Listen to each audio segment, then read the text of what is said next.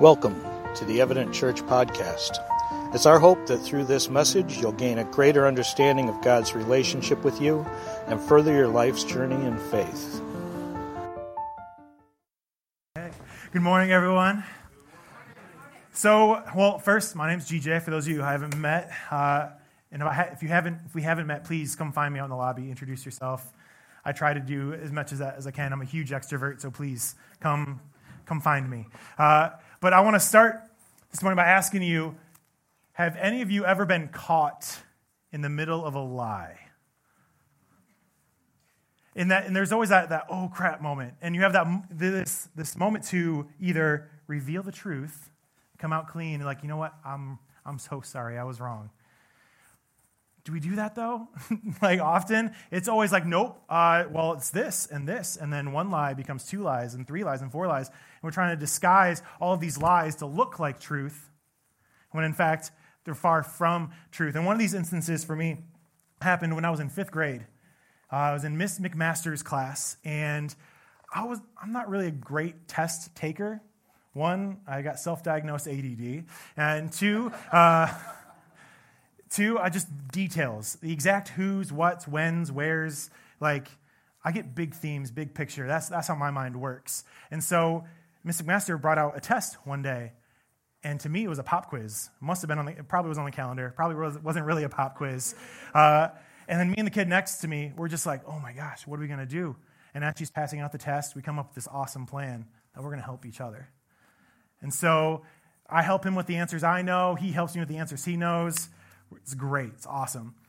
And so we go on through our day and we come inside from recess, and our teacher pulls us aside and he says, Guys, I couldn't help but notice how similar your tests were. And she was being polite, they were the exact same. Uh, and she, she asks us, Were you guys by chance cheating? And this was our moment. We came clean and we said, We're so sorry, it'll never happen again, right? No, it was, uh, this exact same, that's a miracle, Miss McMaster. You have no idea. Like, that's just crazy. And so we kept telling lie after lie after lie. But in hindsight, it was, it was actually quite obvious that we were, in fact, cheating. For, for one fact, we both scored a 34% on the test. Second fact is for the question, who discovered gravity? We both answered Abraham Lincoln.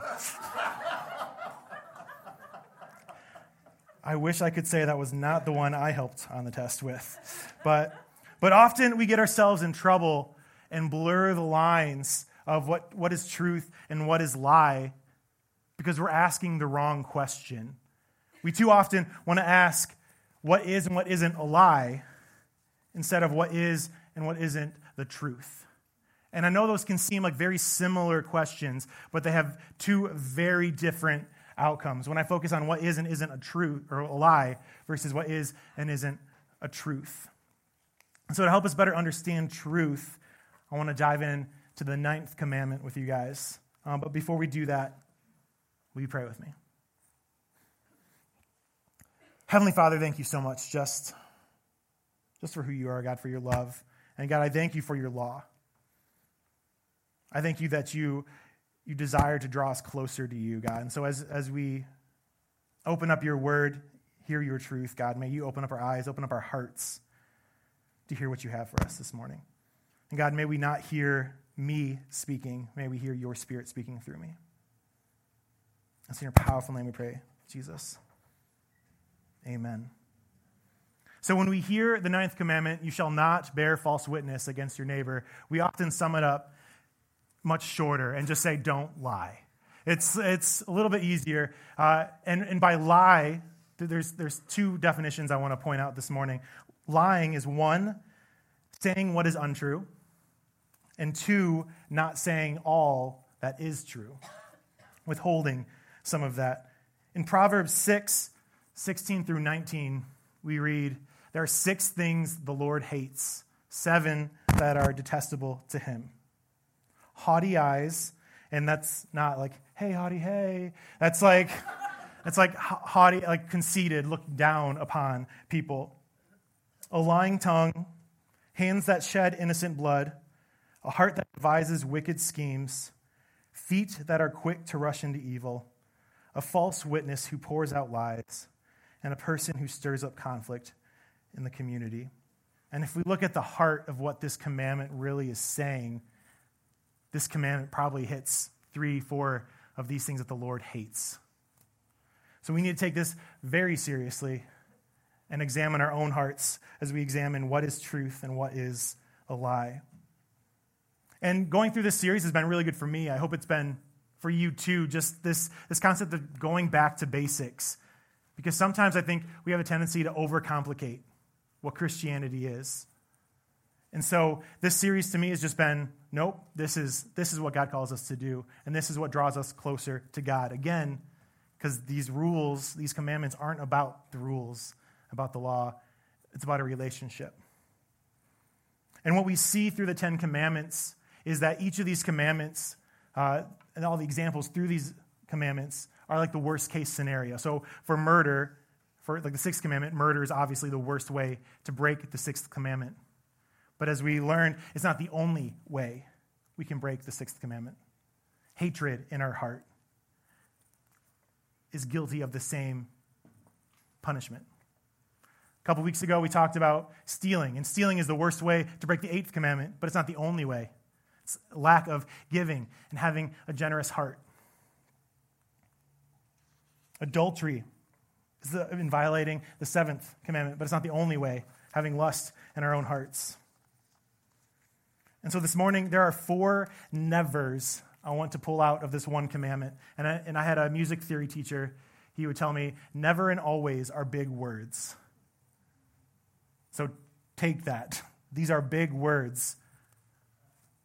So, never, first, obviously, bear false witness or give false testimony against someone. Anyone who's seen an episode of Law and Order or any of those CSI whatevers understands the putting your right hand in the Bible, I, I swear to tell the truth, the whole truth, and nothing but the truth, right? So help me God. And we, we get that concept. That, that's a very biblical concept, that, those words. Um, and this commandment at that time would have been interpreted in that mindset. In, in a trial, don't bear false witness because what you're saying could condemn someone to death. And so it had, it had a ton of weight. And so that is the worst case scenario for breaking this law. Jesus himself was falsely accused by multiple wit- false witnesses that led him to the cross. And we as Christians are called not just in the court of law to not bear false witness. We are called in all circumstances, in all relationships, every day to not bear false witness. The second never is never twist someone's words, simply leaving out or emphasizing words or points that benefit us. And we understand this as kids, especially teenagers, teenagers in the room. Don't take notes. Um, but like, mom, can I go do this? And it's like, ah, go ask your dad. So then we go to dad. Hey, dad, mom said it was okay that I do this. Do you mind? Like, we kind of like just twist it a little bit. It's not necessarily that he does mind. It's just we, bet, we, we twist it to benefit ourselves. Genesis 3, chapter 1, shows us exactly where that comes from that de- desire to twist truth. And it comes from Satan himself. It says, The serpent, the devil, said to the woman, Did God really say, You must not eat from any tree in the garden? From the beginning of time, Satan twisted words. Maybe one of the more prevalent cases in Matthew chapter 4, when Jesus is led out into the desert to be tempted by Satan, and he fasts for 40 days and prays for those 40 days. And at the end of the 40 day period, we read that Satan approaches him. And what's interesting to me is that Satan doesn't try to tempt Jesus with lies, with this, but he, not with lies, but with deceit of the truth.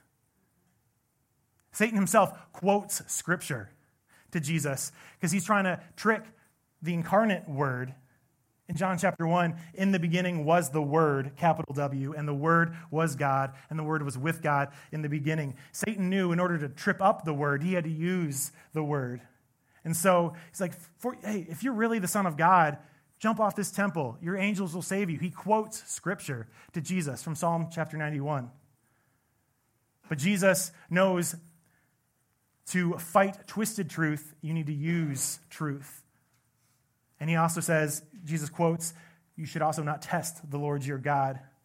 So Satan wants to twist something that's true and use it for a wrong motive.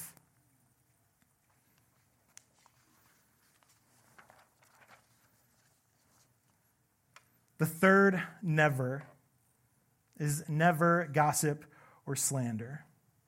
And this is one of those ones that just like you hear gossip, you're like, yeah, we know. We like we do it sometimes. It's it's whatever. But it does a lot more damage than, than we think. Gossip simply is passing along a report or rumor that can't be substantiated, or passing along a true report unnecessarily. And then slander uh, takes gossip one step further and deliberately passes along false information. The slander always seems to assume the worst in people. You get a text message from someone and you assume emotion, anger, whatever, and then you go to someone else and you're like, you see what this person said, they're just, and then you try to tear that person down as quickly as possible. That's what slander is. In Matthew 15, 19 through 20, for out of the heart come evil thoughts murder, adultery, sexual immorality, theft, false testimony, and slander. These are what defile a person. Gossip is a little trickier, though, because not, gossip is not always malicious. But unfortunately, it's easy to make intentional relational connection over secrets, over information. Maybe you've heard it said that secrets don't make friends, but friends make secrets, right? We need to fight to keep that circle of information as small as possible, make sure we're not crossing that line of gossip. And then there's three check questions that, that, that I have that when we're deciding, because sometimes we, we do need to approach people to get help when someone needs help and it goes beyond our ability to help them, sometimes we do need to take information to other people and be like, I don't know what to do. But before we do that, I want to make sure that we're asking three questions. The first question is Is the third party someone who loves and wants the best for the other person? I think sometimes we just share with anyone and everyone who's willing to listen, just like, oh man, I've got something you don't know, and I want to tell it. Like, I, I, I just want, I want to say it. The second question is Is the third party someone who will hold you accountable? Which is an important step. Because I think sometimes we tell someone who does know and love the person, that's, that's, that's an easier one to get by. The second one is is this, is this person going to hold you accountable? Are they going to follow up with you like, hey, you were looking to help this person? How'd you do? How, like we, we talked about some things. Did, did you take those steps? Did you continue to move forward? And the third question is Is the third person someone who can keep their mouth shut? can you trust this person that they're not going to continue to spread this, that it stays there? And if not, or it's in question, maybe it's one of those when in doubt, go without moments. If I ever feel like I'm in a situation where I'm, I'm gossiping or I'm in a circle of gossiping, uh, sometimes I'll get a, what I like to call a Holy Spirit check, where it's a hockey reference where God just comes by and just like, DJ, no. And, poof. and so I have to like tell people that, that, that emo- like, hey guys, I'm sorry, I have to, I have to stop. I'm, I'm getting a Holy Spirit check real quick. And Ange didn't quite understand that at first. She was like, what? Uh, but it was like, no, I, I, my heart, we just gotta, gotta walk away from this. Again, gossip is tricky because it's not always malicious. The same way the game telephone works right? How often do you play the game telephone where the last phrase you say that is said is the same phrase as the first? Right? It changes, it shifts, like never. And unless there, there, there's one person who's like really in there trying to mess up the game and they say they wrong, those people. Uh, like this one is tricky because there, there's a weird power when you know something that someone else nation. And often like if you do know that and you're just like, oh, I want to tell someone, like you'll always play the humble card. Like, oh man, this person just really needs prayer. ask about it. And like, just kind of like, but do you want to like begin to tell people that way? Words. Do we use information to point people to Christ or to point to ourselves? Words, information is never, they're powerful. And rashly or without a hearing. Matthew 7 1 reads, Do not judge, or you too will be judged. And I'm not saying that you shouldn't think rationally, that you cannot trust what, what needs to be said, what can't. Be smart. Uh, and firstly, with leadership, I feel attain an accusation to conclusions unless, unless it is brought by two or three witnesses. I think sometimes we're all guilty of this. We've all been on a coffee break or something and talked around this, this, and then you either give a silent amen by your silence, like you're like, that's truth, that's the leader, or you join in. You're like, oh my gosh, yeah, checking. And you begin to tear down the leadership without any checking, without seeing what's true, what's not true. And what, why that's so dangerous is when you attack leadership, you're, you're attacking the whole community and you're beginning to tear that community from the inside out. There's an old story about a rabbi who was loved and well respected in his community, and a stranger decides to join their community and just doesn't get along well with the rabbi. You know, some, some personalities, they just don't, they don't mix. And so he begins just telling people about his opinions and like starts spreading some lies, just some just discord within the community. And over the course of time, though, he begins to realize that he was wrong. He was like, "Oh my gosh, this guy's actually really kind of really kind of cool. I like this guy." Goes up to the rabbi and he's like, "Hey, I'm just so sorry for everything I said, everything I did. I want to make it up to you. How how how do I make this right?" And the rabbi kind of uh, thought for a second. It's like, well, well, what I want you to do is go home, grab your pillow, take it outside, rip it in half. Let all the feathers out of the pillow. And the guy's like, all right, it's weird, but sure, I'll go do that. So he goes home, rips the pillow, feathers go flying, and he comes back the next day. He's like, all right, I did it. What, what, what do I need to do next to make this right?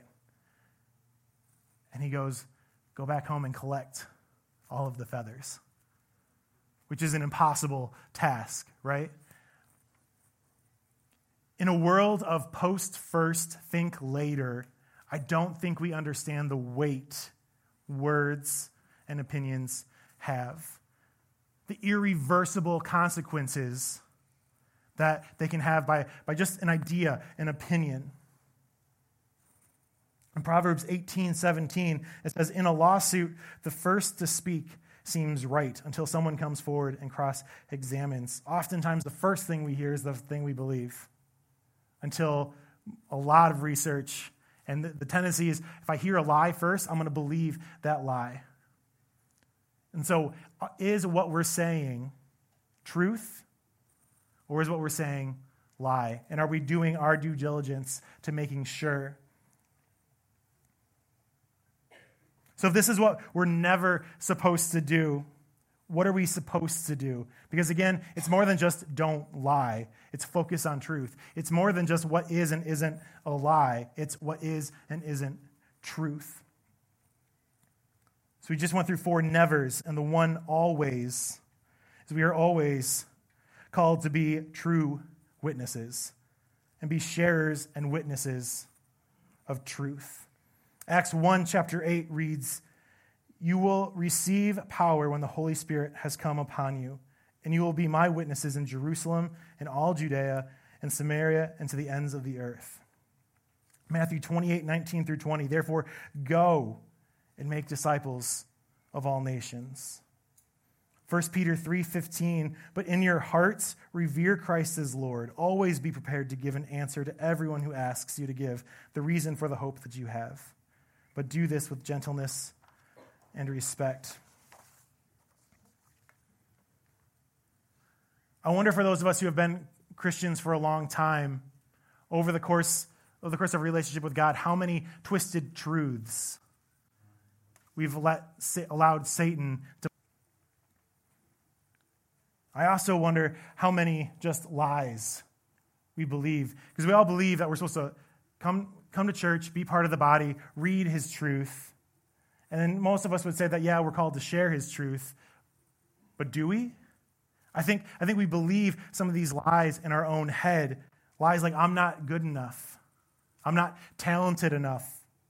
I'm not smart enough. But at least you didn't think Abraham Lincoln discovered gravity. or what about, I don't have the right education to speak to this person about Jesus? Or God doesn't work that way here. Again, I think we know this, but what keeps us from doing, doing these things, doing His truth, being witnesses? And I think one of, the, one of the biggest things is we're unwilling to get off the fence. And what I mean by that is for salvation, imagine, imagine a field, and there's a fence right in the middle of that field. And on one side, you've got sin and evil, and sorry, this half of the room. Uh, and then on this side of the fence, you've got Jesus and life and truth and happiness. And we all start on this side of the fence. And as we begin to see truth and realize our need for a Lord and Savior, we then accept Him as our Lord and Savior and step over that fence. And we begin the journey towards truth. But as we realize that the road to Jesus, as He says, is narrow, and the road to destruction is wide. And as we continue down this path, this path gets hard. And the closer we get to light, the brighter it is, and the darker our darkness seems. And those, sometimes our hearts just don't want to be exposed. And so there's points when Jesus' light exposes a darkness, and we're like, time out. Jesus, I'm not, I'm not there yet. Give me, give me just a minute. I, I need to just take a quick time out. Let me, we're good, right? I'm still on this side of the fence. Everything's good. I don't, I don't need to grow for this season. So we get comfortable and we settle in and we begin looking back at the fence. And we begin wondering and asking ourselves, well, why, why do I have to stay right here? I'm still, I'm still saved by grace. I'm still a Christian. I'm just going to I'm going to be a little bit closer here because we, we begin defining the line of what is and isn't a lie. We want to nestle up right next to that fence line and be like, I'm still, I'm still here, but our focus is here. And if our focus is here, we aren't growing. In John chapter 8, there, there's an interesting story um, where it, it's John chapter 8 is sandwiched between two stories of stonings. One is the, stoning, uh, the attempted stoning of an adulterous woman, and the second is an attempted stoning of Jesus himself. And Jesus is once again in this, this conversation where the Pharisees are trying to trap him. And he goes on to say, Jesus to the Pharisees, he's like, if Abraham was your father, if God was your father like you're claiming he is, you would do as your father does. But you sit in lies, you sit in deceit. Even here, you're trying to trick me. So, who does your heart belong to? Who is your actual father? Which is a harsh question. Like, is, is God really your father or is Satan your father? In a weird first century Jerry Springer moment, like, God is not the father. Uh, a couple weeks ago, we talked about three essential proofs of our salvation, of growth, that we're moving towards truth. The three being love, holiness, and sin killing. And Satan wants to twist truth and make each of these about comfort and keep our focus not on truth, but on the fence. He takes truths about love and twists it to be more about the love and grace we receive than the love and grace that I'm called to give. He takes truths about holiness and twists it to be more about the holiness of God and others than myself. And he takes truths about sin killing and twists twist those truths to be more about the sin and what grace allows me to get away with than the life I'm called to live. Satan wants to keep our focus here. And if we're asking the question, what is and what isn't sin? What is and what isn't a lie? That's exactly where my focus is. My back is to God, and maybe I need to ask, where is my heart? As the band comes up, I want us to really examine that. Who truly has my heart? When, when, when it comes to this commandment, is my focus on truth? Or is my focus on a lie? How many blessings have I missed because I've believed a twisted truth of Satan? And I've, my focus has been here instead of here.